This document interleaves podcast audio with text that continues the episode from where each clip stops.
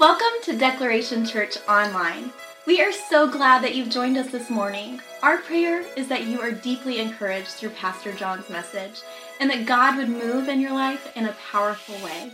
God is doing big and amazing things right now in and through our church, and we would so love for you to be a part of it. Before we join the service in progress, I want to share a few quick things with you. We would love for you to interact with us at facebook.com slash declare him. And if you would like more information about all things Declaration Church, please visit us at declaration.org. Now, as we join the service, I would like to say, welcome home.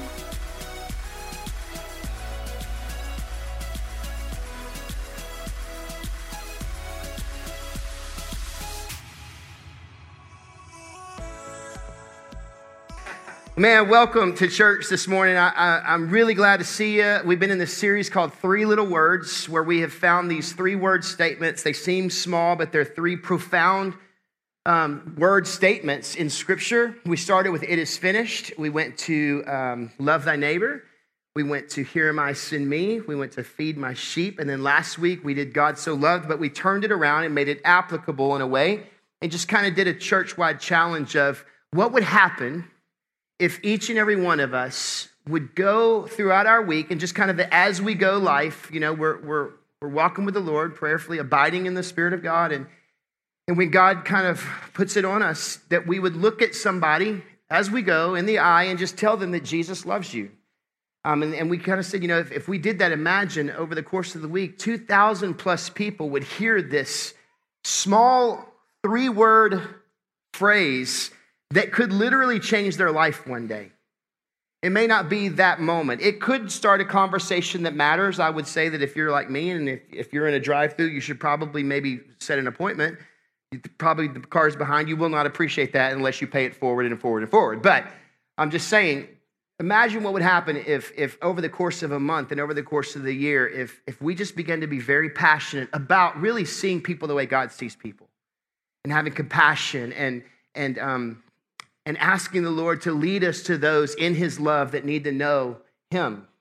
So this morning, I'll just be honest, man, I struggled after last week. We were supposed to start a new series this week, and we got out of Sunday, and Monday came, and man, I was wrestling with it. And Tuesday, I was very well aware that, that I don't think that we were finished with this series. And, and Wednesday, I was very well aware that we didn't have art for another three word sentence. And Thursday, that's a joke. And Thursday, um, you know, here I was on Thursday going, Lord, I've, i need to, I need to write this term paper that I have to deliver on Sunday. So it'd be really great if you'd speak to me. And then, and then on Friday, God brought something to my attention and I couldn't get away from it. And so as I've been praying, I want to begin this morning. It's a special day. We've got a special friend that I want to introduce you to here in a little bit. But before we do that, I want to start and I want to go back just to the foundation of something. It's a passage that we've, we've utilized already throughout this, this whole series. It's something that, that I think is just kind of ground floor. Um, it, is, it is the gospel in Scripture, it is the foundation by which I believe all of us begin this journey with God, and it is John 3:16. It's the same one we used last week, and I want to point it out to you in four different ways, though, this morning that I felt like God just laid on me. All right, so let me let, us just look at it in the in the English Standard Version, ESV. Read it with me. For God so loved the world. Now hang on. Remember last week I said let's let's read it differently. Not just passively. But remember when I said for God so loved the world, right? So let's do it. Ready? For God so loved the world that he gave his only son that whoever believes in him should not perish but have eternal life. Now, if, as I've been really just kind of letting this marinate and, and, and really thinking man, if you're like me and you grew up maybe in church or, or you were at least raised around church, this is a passage that you've heard so many times. It's probably been preached on more times than anything else in the entirety of scriptures. And, and it might be that you're just kind of sitting there going, okay, great, basic. Basic. But listen to me. As I began to ask the Lord, let me read it to you from the, um, the Amplified Bible. Can we find that one, um, Kelly? There we go. Read this. For God so greatly loved and dearly prized the world that he even gave his one and only begotten Son, so that whoever believes and trusts in him as Savior shall not perish, but have eternal life. So let, us back up again to the ESV version, Kelly. For God so loved the world The very first thing that I really want you to see today in this passage is simply this the love of God is radically inclusive. It's radically inclusive, it's unconditional. It's unconditional. This, this tells me that before we try to create some sort of subsystem for people to live by so that we can feel comfortable when they come into the church, that we trust that the love of God can take care of whatever He needs to take care of and wants to take care of because it was not us that hung on the cross and died for the sin of mankind. The love of God knows no boundaries, it has no limits, it is completely unconditional, and it is absolutely radically, radically inclusive. For God so loved the what? The world. The entirety of the world. If you want to know what makes God's heart beat with passion and fervor, it's the world, it's His creation. Each and every one that He created he passionately loves. And let's keep going back from the Amplified Bible. He greatly loved and dearly prized the world that he even gave his one and only begotten Son, so that whoever believes and trusts in him as Savior shall not perish, but have eternal life. So we see that God, the love of God is radically inclusive. The second thing I want you to take home with you today is this the love of God is deeply personal and inviting. It's deeply personal and inviting that he even gave his one and only begotten son. Even while we were in our brokenness and our dysfunction and our sin and our disobedience and our rebellion, and even in that, he chose to send Jesus to die on our behalf. It's deeply personal and inviting, so that whoever would believe and trust him as his Savior shall not perish but have eternal life, which leads us to the third thing that I want you to see and take home. Not only is the love of God radically inclusive and also deeply personal, inviting, but the love of God desires none to perish, none to perish, so that they shall not perish, so that they shall not perish. They shall not perish. Can I, can I just say this? Did, did you know that everyone's dying right now? Everyone's dying right now. This week, I was, for, for whatever reason, I was thinking of that Tim McGraw song, Live Like You Were Dying. Like, what a clever lyric. And what he's trying to say is, hey, have the perspective. Don't waste the moments that God has given you. Of course, I don't think he was saying that, but that's the way I'm gonna, I'm gonna redeem it, all right? Live like you were dying, right? So that none should perish. The love of God is radically inclusive, it's deeply personal and inviting, and, and it desires that none should perish. Let's finish it. For God so greatly loved the world and dearly prized the world that he even gave his one and only begotten Son, so that whosoever believes and trusts in him as Savior shall not perish, but have what? Eternal life. So, the fourth thing that I really want you to take home with you this morning is this the love of God is all powerful to give us life, both full and forevermore. Full and forever. So, this is the place by which this is the gospel of Jesus Christ. This is the good news for the world who is perishing. I need us to understand perishing. I don't have time this morning, and I want to come back to it. But I, I made a post on social media this week, and, and I typically don't just post just anything.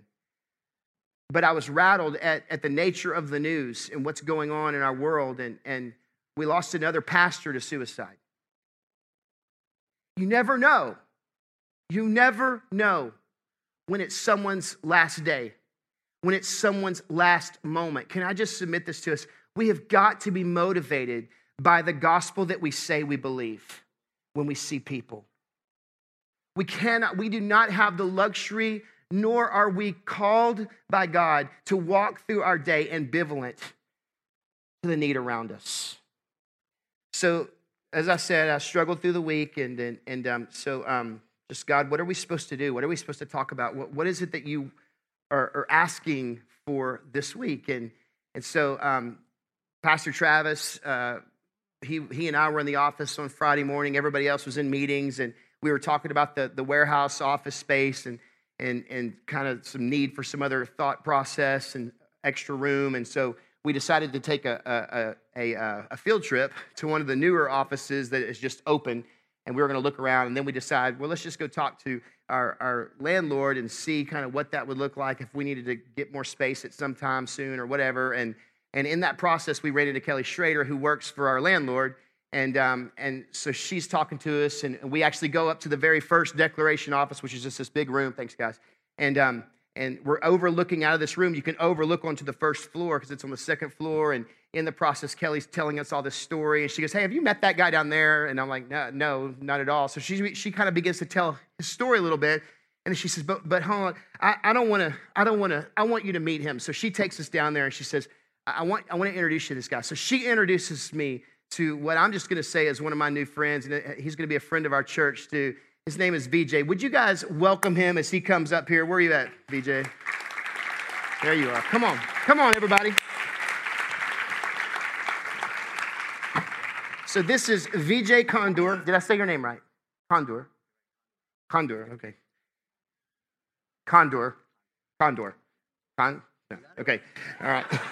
this is VJ. Have a seat, buddy. Uh, and um, he, um, you know, he's a part of some really cool stuff that we're going to talk about in a little bit. But, but before we get to that, um, I was so blown away by his story. And, and, and, and as I met you and we were talking, and you just, man, it's like you just went right into your story of how the gospel impacted you and just the power of God, the power of gospel. And man, church, I'm going to tell you, this doesn't happen often, but as we were talking, I just felt the Spirit of God so powerful in that conversation. I mean, I, I, it was just intense and so intense that I was like, VJ, I want you to be a part of Declaration Church. Do you have a church? And he goes, Yes, I'm very happy at my church. And I was like, Okay, whatever. So, whatever. So, um, but, uh, but, but, but seriously, so thankful that, that you guys are plugged into a great church that we pray for, actually, uh, Oak Ridge Baptist Church. And this is a sacrifice for him to be here with us today because today they are celebrating their 50th anniversary with Pastor Galen. So thank you for being here. And, and so, yeah, come on. It's 50 years of, of them being faithful for the, to the gospel and just profound. And so, um, man, would you do this? I want you to tell our church, and, and by the way, P.S., he's part of our church, isn't he? Thank you. Like, it just sorry, you just kind of, we say welcome home. Nobody's a visitor here. All right, everybody's family, but, but we're all one, right? And Absolutely. so, man, your story was compelling and um, it reminded me of the power of the gospel. I think all the time, too many times, we, we try to put systems around it for people, you know, to try to give it handlebars for people, and it doesn't need it. Right. And so, would you tell um, our church, let's start kind of with your childhood a little bit, if that's okay, how you grew up, family structure, um, all that good stuff. I think we got some pictures of your family too. We'll put them up here. Awesome. Those are my wonderful parents and uh, great brothers. You know, again, uh, I John, thank you so much for this time, and uh, thank you all for uh, listening to my story. God definitely wrote a story, you know, in on my heart, you know, in my life, and uh, in His eternal book, with a tip where the blood flows through, you know, and again, that's which is eternal. And I'm very grateful for this opportunity as well. I was born in the upper uh, northern part of uh, India. My dad was in army and uh, uh, under the foothills of uh, Himalayas, which is which are the largest largest mountain mountains in the world, and um, and moved to south. So I have a taste of both the northern and the southern culture as well.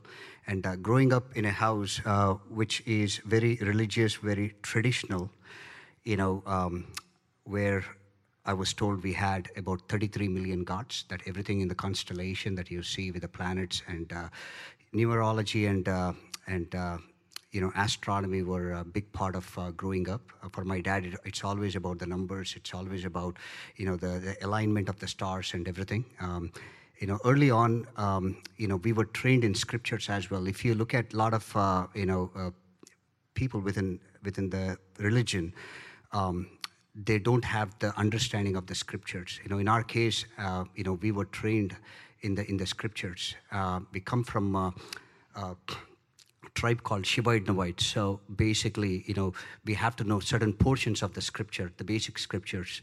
You know, and also I was told that you know, again, we worshipped in our house. We have about hundred plus, you know, idols, yay, small to pictures to, you know, this big you know, idols, wood, mud, you know, little gold, uh, little fake gold, you know, and, um, you know, silver and stuff like that. So I was only taught to worship them, bow before them, and chant these scriptures. And the paths of, uh, you know, uh, nirvana, you call moksha, you call uh, salvation, are different paths that you see. If Kelly can bring up the slide, you would see there. You know, while we go through the phases, and th- these are the type of gods we have. You know, you see everything crawl. You know, anything that crawls, anything that flies, anything that swims. You know, pretty much that's how you get 33 million gods. So, so Hinduism, um, when you when we have a word for that that we, we define that as polytheism. Yeah. 33 million gods, but in your house you have over 100 or Yeah, 100, close to 100, 100 close to plus. 100 Yeah, different idols. Yeah, we had. Yeah. Okay. So, um, so next slide would be you would see uh, probably the four goals of Hinduism, and uh, you know this all integrates into where you are in your life. You know, four phases of your life, and whatever phase you are in, you try to, you know, integrate that into your life. Number one would be dharma. You know, this is a phase of life where you are responsible for the duties that you were given as a husband, as a wife, as a you know child, as a you know citizen of the of the society of anyone. You know, again, the next phase would be artha, prosperity work. You work everything to to for success, for career, for positions, whatever it is, and nothing wrong with that. You know, and um, Kama is desires and passions. You have all these desires and passions that you want in life. You reach forward, you work hard for them, you enjoy them, the pleasures of this world. And, um, you know, while growing up, you know, uh, I was fascinated even with the Buddhism. And, uh, um, and the more I was learning, you know, the founder of uh, uh, Buddhism was uh, Buddha, who was a former king, but he abandoned everything um, to live a solitary life. And he say he say he's he founded the whole religion based on one thing: having a desire is wrong.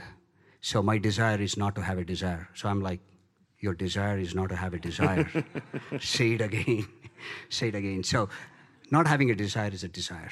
So, but again, I wanted to reinforce, you know, what is our desire? When our desire becomes our delight, or when our delight becomes our desire to serve the Lord, to know the Lord, you know, it's no more the desire that is rooted in this world system or in this carnal world, but really you experience the fulfillment and satisfaction of life. And that's what that's what that is about. Kama the desire of life is to be satisfied it's self-centered. But this is god-centered what Christ came to preach to us. And finally, moksha, the liberation, freedom, you know, you see is, um, is done four ways um, or five ways. You know, yoga, till date, I don't understand. My dad did yoga all his life and also meditation.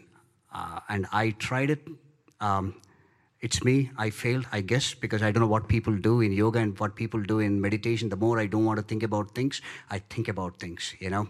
So, recitation of mantras, I think this is something that, that uh, uh, you know, we were trained in. And uh, early part of uh, 15 years, I have, uh, um, you know, I can testify that I could, in my sleep, I could chant at least about some portions of, of the holy book you know and which like i said most of the indians they do have most of the you know uh, people from the religion they have but they don't even uh, know they don't even read you know the scriptures there. Didn't you tell me like 90 to 95% don't even know their own scripture? no they, they don't. They don't know the scriptures a lot of them. If they truly uh, uh, see the scriptures in the scriptures there is christ there is gospel uh, there is a way for salvation um, there is a way that you see john 3.16 exactly the words is quoted right there you know.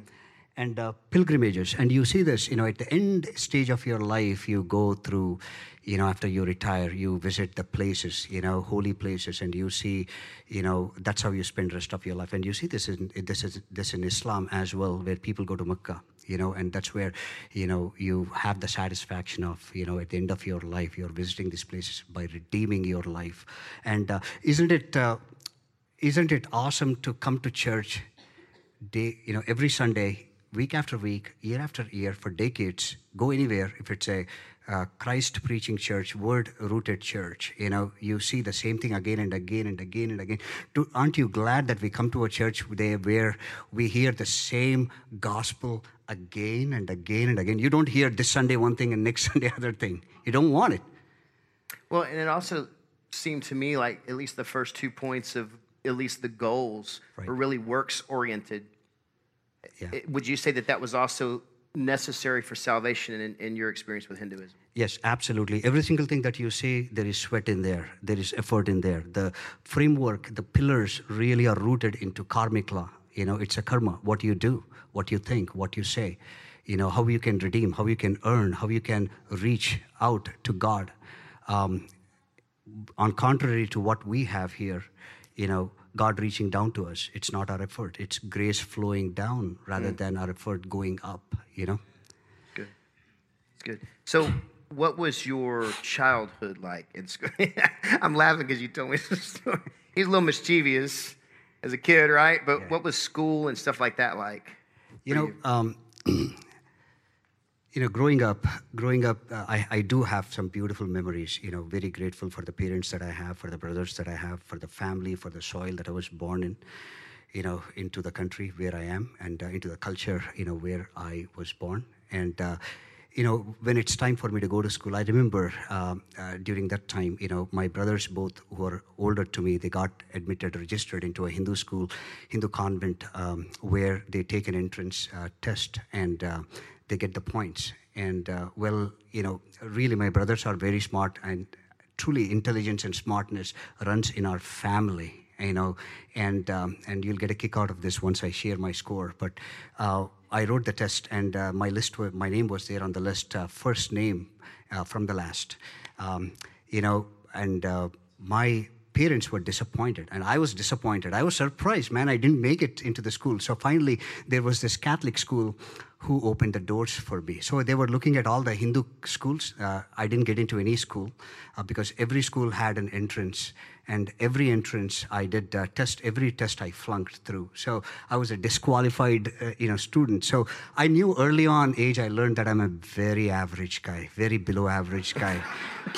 And thank you john. This is a second service. There are great things that i can tell but again for um, if i'm affirming myself on this and thank you for the opportunity to say it again and again i am a very below average guy I don't believe that. but- truly I am. Truly I am. I'm not trying to be humble. You know, I, I know I know myself, my limitations, my weaknesses. So intellectually, I'm very challenged with a lot of things. But um, coming back to, see again, I, I forget what I wanted to say. But You were going to go into the Catholic school. I, I went into Catholic. hey, by school. the way, if your name was last, just remember the last shall be first, brother. Don't worry. there you go. that, Maybe right? that, that's it. That's what it, I hope to see that in heaven. You know, for here it's not happening though.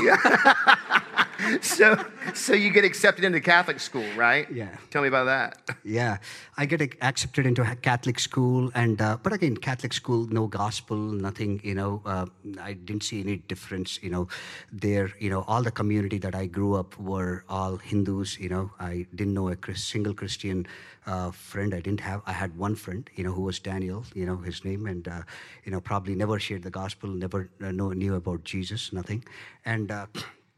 Finally, you know, um, one day my grandfather, you know, again he was he moved with us and moved in with us, and uh, he was sick. He had paralysis. He can't talk. He can't walk. He can't move. And uh, when they, no one was there in the house, you know, I asked him. You know, I was pretty naughty at this at the time. Um, and I, I told him, you know, you know, Grandpop, you're gonna die one day, right? And he's like, he saw me like this, and uh, he's like, um, are you are you scared to die? Then he gasped all the air in the room into his lungs, and he said, in our language, he said, "Yes, honey, I'm scared to die." And man, that left me with shock, no words. And when I told my parents after they came, Grandpa talked. Um, what did he say? He said that he's scared to die. He, they were like, well, I built so much of good reputation that they didn't believe me at all. So there was no reputation at all. So, well, he passed away and he died. We buried him. Week goes by, a month goes by, three months go by. Everybody came back. You know, I mean, everybody, you know, were back to the regular life. You know, uh, eating, laughing, watching TV, movies, and all that stuff. And uh, man, within me, it didn't settle well. I want. I was scared. I said, today is my grandfather's turn. Tomorrow is my my dad's turn. and day after tomorrow will be my turn. Who is this death?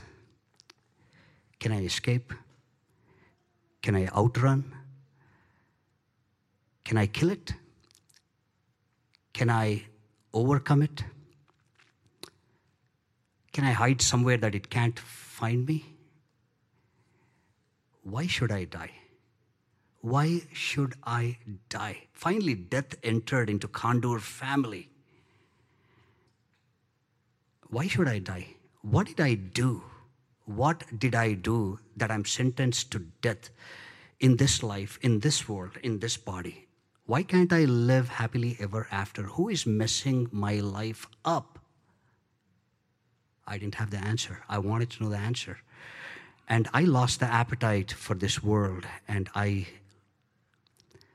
had the appetite growing every single day for another world. I don't know what world was that to live happily ever after, where there is no pain, where there is no tear, where there is no hurt, where the sun shines all the time, where there is no darkness, where there is nothing, no disease, no death. Is there a world like that? So eternity was settling in my heart.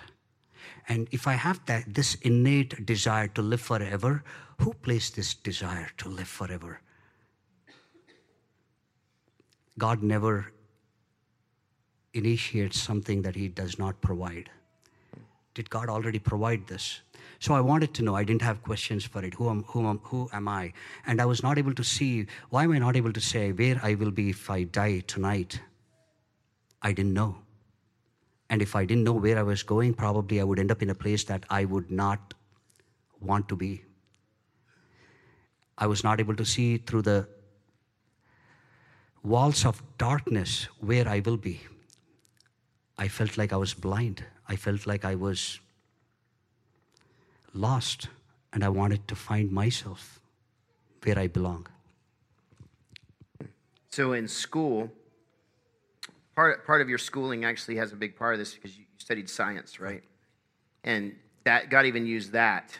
How did how did that happen? What, You know, I was a science student. You know, and again, I I loved uh, I loved the nature. I loved uh, to explore things. You know, and. Um, uh, we had a telescope, we had a microscope, and uh, I said, you know, while, while I was looking through the eye, lens of a microscope, I said, you know what, man, what if I can see things that are cannot be seen to this eye? I can see things very near through a lens of a microscope, and through the lens of a telescope, I can see things that are far away, close by. Is there a lens that I can see a God who is far away near, and a God that is invisible, clear? what that lens would be. You know, I didn't know that lens was lens of faith, but again, I wanted to know is God always a distant God or does he live in my world? Does he know how I feel? Does he know my desires of my heart? Does he know the way I move? Does he know my strengths? Does he know my weaknesses? Does he know me inside out? Does he know my frame? Or is he as am I just a random in billion people? You know? I wanted to know my Maker. I wanted to know Him. I wanted Him to know my name. You know, I wanted to talk to Him. But I was sitting with this before these idols, eyes open, never see me, ears never heard me, hands never comforted me. You know, no relationship at all. Hmm. So, if we can, one of the things that really impacted me was you, you just talked about culturally animal sacrifice, but especially after your grandfather passed away. And just so you guys know, he, he, he showed me some pictures of this, and some of them are, I, I just felt like they, you need to see the pictures. Some of them are a little hard, and so I've kind of tried to tune them down a bit, especially for kids in the room, but it's important to your story. And so, would you share with us, especially about that moment um, after your grandfather's funeral? Absolutely. You know, again, like the rituals and everything Yeah, that we have. exactly. Rituals and everything we have uh, in the family that we do yearly. You know, again, one of the rituals that we do when uh, my grandfather passed away, and uh, we did the same thing when my dad passed away as well, was uh, we pick a one-year male goat without wounds or anything. Like typically say it has to be perfect from An a standpoint. unblemished Yeah, not sick, nothing. You know, Right. and uh, then you sacrifice it, you slit the throat. So I'm very used to year after year, you know, uh, sacrifice from it may be a bird, it may be a goat, anything, you know, slit the throat, the blood is all over the floor, and we do that. So I'm used to that. And I asked when my grandfather, it never occurred to me while I was growing up, but when, when my grandfather passed away, I asked my dad, why do we do this? Then he said, the reason we do this is because if there are any curses or if there is any sin in our life, you know, the blood has the ability, and that is through the scriptures that are in, in the Hinduism, you know, that talk about, that speak um, about the about the blood, the power of the blood, the cleansing power of the blood, the redeeming power of the blood, and the deliverance that it can uh, buy, and the exchange, the transaction that happens. Mm. You know, so we slit the goat. we take the blood, we take it to the doorpost. Same thing that you see in Leviticus. You know, probably. You know, I didn't have a clue about you know how they do it and why uh, why they do it, and um, and in my in my mind, I was asking, if I am sinning and this grass eating animal can save me from my sin, it becomes my savior. Wait a minute. So now, this grass eating animal is dead. Now I'm worshiping my dead savior. Now, I'm calling it a savior, even though if it is not able to save itself from rescuing itself, how in the world it has the power to rescue me?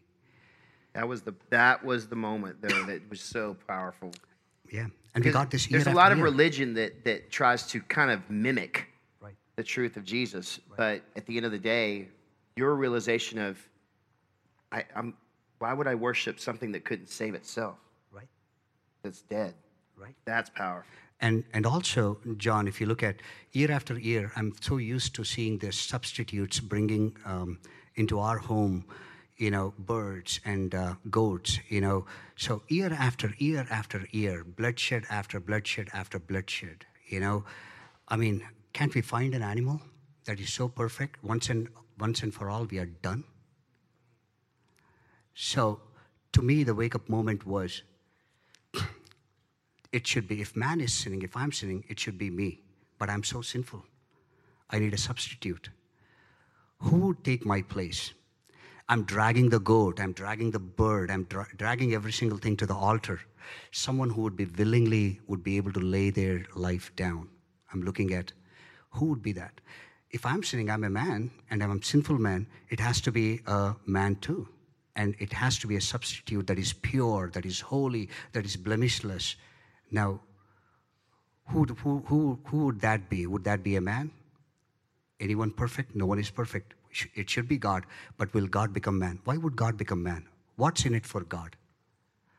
What would drive him to leave his majesty, his royalty, his everything, his power and everything, and come down as a simple man and die and lay his life down for me? I was not worried about the world. I was worried for myself. Who in the world would die for me? Would, would we have to drag him? Or would he be able to step in and say, Here I am hmm. for the sacrifice? Or would, he be, would, he be, would we be able to kill him? Would he let us kill? Because God is all, all powerful. Who can kill God? Hmm. He should be sacrificed. It should be a voluntary, you know, substitute. And believe once we kill him, will he be able to raise from the dead? You know, these are the questions I had never i didn't have the answer right then. But i said if this is what's going to take for me to get saved this is it. It should be that and it's so fascinating that, that somehow in your heart and in your head this is the journey you were on. These are the questions you were asking through this whole thing. Right. Even in the midst or in the shadow of you know karma and the karmic law Tell, talk about that how you felt the conviction of sin how you're you know how, how, how the bad deeds always outweigh the good and because we hear karma, right? You've heard that. I mean, I've heard people say, oh, that's just karma. But when they say that, there's a lot more gravity to that yes. for, for people than they think. I mean, Hinduism is the third largest religion in the world, right? Right, right. So, talk about just the karmic law in light of all this as you're wrestling through this thing, you know? So everything that uh, that that we did you know was uh, the foundation was a karmic law you know the good must outweigh the bad in your work, in your deed, in your intentions, you know, in your desires and everything. So basically, you know, that night I took a, a paper and I folded it, and on the left side I wrote down, you know, bad works, bad bad intentions, bad desires, bad behaviors, bad attitudes, negative, and on the on the right side I wrote good deeds, good works, good intentions, and everything. Right? I started to put uh, um, the bad works, bad. I mean, I lost count, and on an average, I said, you know, if I live about 70 years, You know, actually have a chart for this, right? Yes, you- yeah, I have a chart for it. 70 years if I live on an average 25 plus thousand days, and if you, you know, you know, 90% of our thoughts are negative and bad, and uh, you know, uh, the very next day, if you if you are waking up, you have 85% of the same thoughts you have, which are negative and bad, and then 1.5, one, one over 1 billion bad thoughts, bad intentions. Even if karmic law is right, if God says, okay, I would judge you based on your karmic law, I would not still not go into heaven because my bad outweighs quadruple times, 10 times more than my good. And I don't know about you, you know, again, you know better about yourself, like I know myself. You know, for me, the way I was looking at is it's not what I earn, it's not my effort, it's not my sweat, it's not what I do. It's something that's that is given. It's a gift that should come. Someone should pay that price. Someone should so I should be able to take someone else's good and claim it, you know. And I said, it's not me reaching out to God, it's God reaching out to me. It's not me trying to hold on to God, it's God trying to hold on to me. Mm. You know, and it has to be a gift, and someone has to pay the price. Like I said, the sacrifice, and I didn't know, you know, was it paid? You know, or someone would come and rescue me because I for sure cannot pay it and in no way I can outweigh my good with my bad. So that day I knew it's not my effort. I can't even reach the ceiling that I see and change the bulb. How in the world I can reach heaven that I cannot see? Come on, that's good You know. I need help. So, uh, all throughout your life, you're, you're growing up, man. This this is the stuff you're wrestling with. Did anybody ever share the gospel with you? Did anybody ever tell you Jesus loves you? Catholic school at all? You, your friend, anything? No, I was never, you know, for that I know I have never um, came across gospel. I never heard Jesus died, Jesus loves you, and the purpose he died. You know, I knew Jesus, Jesus Yeah. like anyone else. You know, I see cross all the time. The nuns that go around, you know, you, you know, always had them around their neck, and uh, you know, and every single time, you know, I used to get in trouble, like I said in school. You know, man, they used to. That's, the, the nuns are pretty ruthless. You know, they had Yeah. these canes in their, in their hand, and they they, they, they they whooped you all around. You know, again, I, I'm like, you know, wow, you know, and every single time she did, she was like, Jesus, Jesus. I'm like, you know what? That's what I remember. So Yeah. every single time you get a whoop, it's Jesus. You know. Okay. so, in in all this, though, God ends up beginning to speak to you in a pretty supernatural way. You have this vision. Tell us about that. you know, uh, I was sick and tired. It, it's it's months and months. You know, like I said, I I stopped um, eating right, you know, sleeping right, and I said, you know what, I'm sick and tired. People already are saying that I'm going crazy with the questions that I'm asking, with the way I'm acting, and everything. Um, I I I I'm the guy that that people know that oh that guy, but then they came to know oh this crazy fanatic guy always asks about God. You know, everywhere that I go, I wanted to know the truth. I wanted to know. I was so crazy. I didn't care who whom who thought what about me. And that night I said, you know, nobody has answers in this world. Nobody has answers. I shut the door, and I said, I will end my life if you are not going to reveal yourself to me. And when I come, stand before you one day, you would not have the right to send me to whatever place it is because I think I deserve an answer. Because you are my creator and I'm asking you. So the ball is in your court. And that night, I knelt down and I raised my hand through the window of my bedroom and um, I said, You answer me. And I slept like a baby for the first time in months. And um, the best that I could do is the picture that you see in the back. I had this beautiful, wonderful dream. Even till today, this dream is so real to me. Um, I was in the clouds. It was dark where I was, but before me, a door opened and everything was bright. Every single thing was bright. And I was able to see through this door a person with white clothes was walking towards me. And, um, and he said, I was not able to see his face, nothing. He said, in my language, he said, This is my kingdom. You are my son. Come follow me. This is my kingdom. You are my son. And follow me. And I realized that day when he spoke, you know, I have one biological father. My mom never said that you have two, three, right? In the same way, authority is singular. We don't have, we have one kingdom, one king, and one throne. And how in the world we have gotten to a place where we have 33 million gods that we are claiming as creator when it doesn't make sense to have scientifically, genetically, you know, having two biological dads. And that day I had peace and I woke up and my mom said, Man, your face is shining, you're glowing. What's up with you? I said, Mom, this is what happened. I saw Jesus. He came, the door opened, and he said, This is his kingdom. I have a place. I'm following him. I decided in my heart that he's God and I'm following him. I found the truth. I found the life. You know?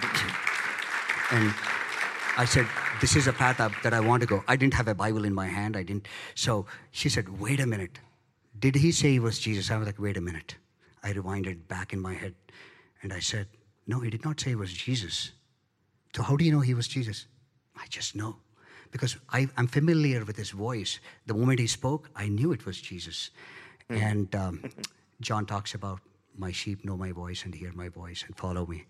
And, um, and then I called Daniel and I said, Dude, tell me who is Jesus. Daniel, your friend from Catholic school. Uh, yeah, Right. Dallas, uh, you know, yeah. Da- Daniel, my friend uh, from my high school. Oh, okay. And I was in college by that time. Okay. And he said, uh, uh, Come, let's meet up and let's talk. I said, uh, In the hot summertime, you know, we went on the terrace on the top of the building, and, we, and he said, um, I, I asked him, Dude, what should I do? Dude, just ask him in your life. He didn't know anything better. So he said, Just invite him into your heart. I said, uh, How do you invite? Just say, Come. He's right up there. Come. Tell him to come. He'll come. you know, so I said, Did say, Jesus, "Dude"? come." Just ask him, Yeah. "Dude." yeah, I said, dude, come. He said, I said, okay, Jesus, come into my heart. I want to give my life to your heart. That was a simple prayer. A teenager, you know, who's unequipped, you Yeah. know, sharing the gospel. And then he said, why Jesus died, what that sacrifice meant. You know, what, what does it mean when my vision, I was in dark, we were in dark, in sin. And then Jesus comes as a light into our uh, heart, into our lives. And then he gives this eternal life. And uh, my name is written in the book of Lamb forever because he's that Lamb who died on the cross for us, where evil, justice, love, and um, forgiveness uh, and sin all culminated on the cross of Calvary for the hmm. first time, only time, last time in the person of Jesus Christ to save us. That's good. That's good, man. Thank you. Well, you know, I know that you endured some persecution for your commitment to follow Christ, and and fast forward, you have had a very successful career going, good corporate job. You walked away from that. God called you into to something very specific, um, very powerful. You know, we've we've kind of put some language to it around here, just so that we can, you know, have some something to, to say. Man, this is this is our vision in a sense, and it's simple. It's not love God, serve people, live loud. To me, after hearing your story and then knowing what you're doing now, which I'll tell you about, but um, I mean, this, this to me, it, your testimony is so, it's, it's, man, it's just such an amazing testimony about a powerful God and the power of the gospel. Loving God, serving people, living loud. So today, um, you know, he's, he's walked away from this big job and, and the way we got to know him is because he literally walked into the cubic offices next to us, said, I need a place to work. And, um, and Victor, I love Victor. He's like, yeah, well, come on in, wherever, you know, make yourself at home. And um,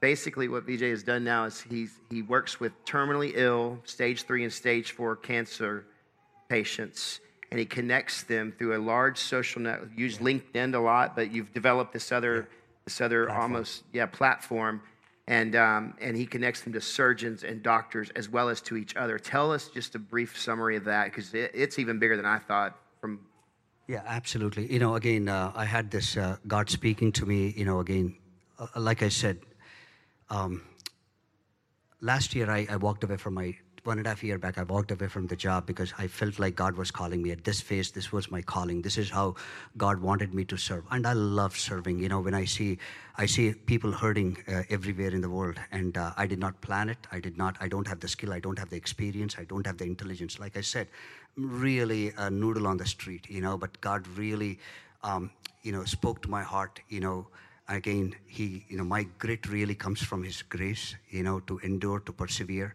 and everything. And today we are in 60 countries within within this uh, within with fight cancer global. And also wow. our mission is no one should face the fight alone.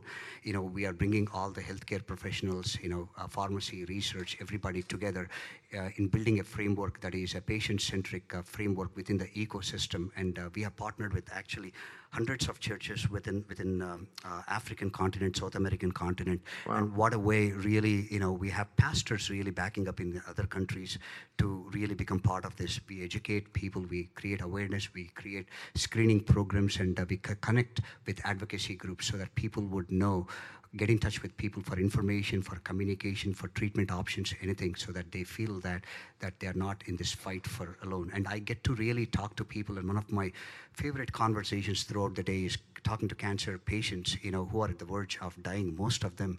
And um, I get to pray with them because if you can convince someone that they are going to die one day, the gospel makes more sense to them because you introduce them to another world this yeah. world is passing. It's a broken world. We are broken. They are always looking for people that can bring the pieces together. So what all it takes probably is that John 3:16 verse. You know, probably you walking in. If someone would have walked in in that during that time, told me when I was looking for answers, you know, you know, I'm glad that God showed up. But you know, again, God wanted us to show up in these places as well, where there is darkness, where there is hurt, where there is isolation, where people are looking for answers. You know, you don't have to be an apologist. You don't have to have all your scriptures, you know, under your belt. You know, you can just show your love, you know, share Christ, and people are looking for that answers. And a lot of people out there are maybe average and below average people. They are not, they don't need Ravi Zacharias, or they, they may not need Ed Young, or they may not need even your pastor. They may need you and I mm, in those trenches. Yeah, that's good, man. That is good. Come on, somebody. So, um, yeah, and it could start with a simple Jesus loves you. It really could. That's powerful. Thank you very much. Thank I love how you think that you're not intelligent, but you've built this big, massive 60 world. it's crazy. Well, listen, um, I, I want to thank you, and, and I want to thank you for your life and your testimony, because I think sometimes, you know, we say that we have a vision for every person that God gives us the privilege to to do life with, which is that they would know God, find freedom, discover their purpose, and then make a difference. And, and you've given us such a very clear picture of someone who came to know God, begin to walk in freedom, discover what God created them to do, even walk away from something that looks appealing to the flesh to say, you know what, God, this is what you've called me to. And you walk, you live in faith, don't you? Hey, Kelly, would you throw up the, the screen of just his name and, and the website that we can go to? Um, I think it's up at the very beginning. There it is. So fightcancerglobal.com. Uh, thank you for sharing. And can we pray for VJ real fast? And let's stand and oh gosh, there's that. let's pray. Father, thank you for our friend and our brother. God, thank you for his life and just um, his story and, and how it encourages us. God, thank you for his family. Uh, thank you for Oak Ridge Baptist Church and the impact that, that this family is making with that fellowship. And we just continue to pray blessing and favor upon him, opportunity, provision. Um, Lord, thank you for the vision and heart you've given him to love you and love people and live loud for your glory, for your kingdom. And uh, we just are blessed by him. And uh, we love him and we love his family. So uh, just we pray peace and joy and provision over them. In Jesus' name we pray. Amen.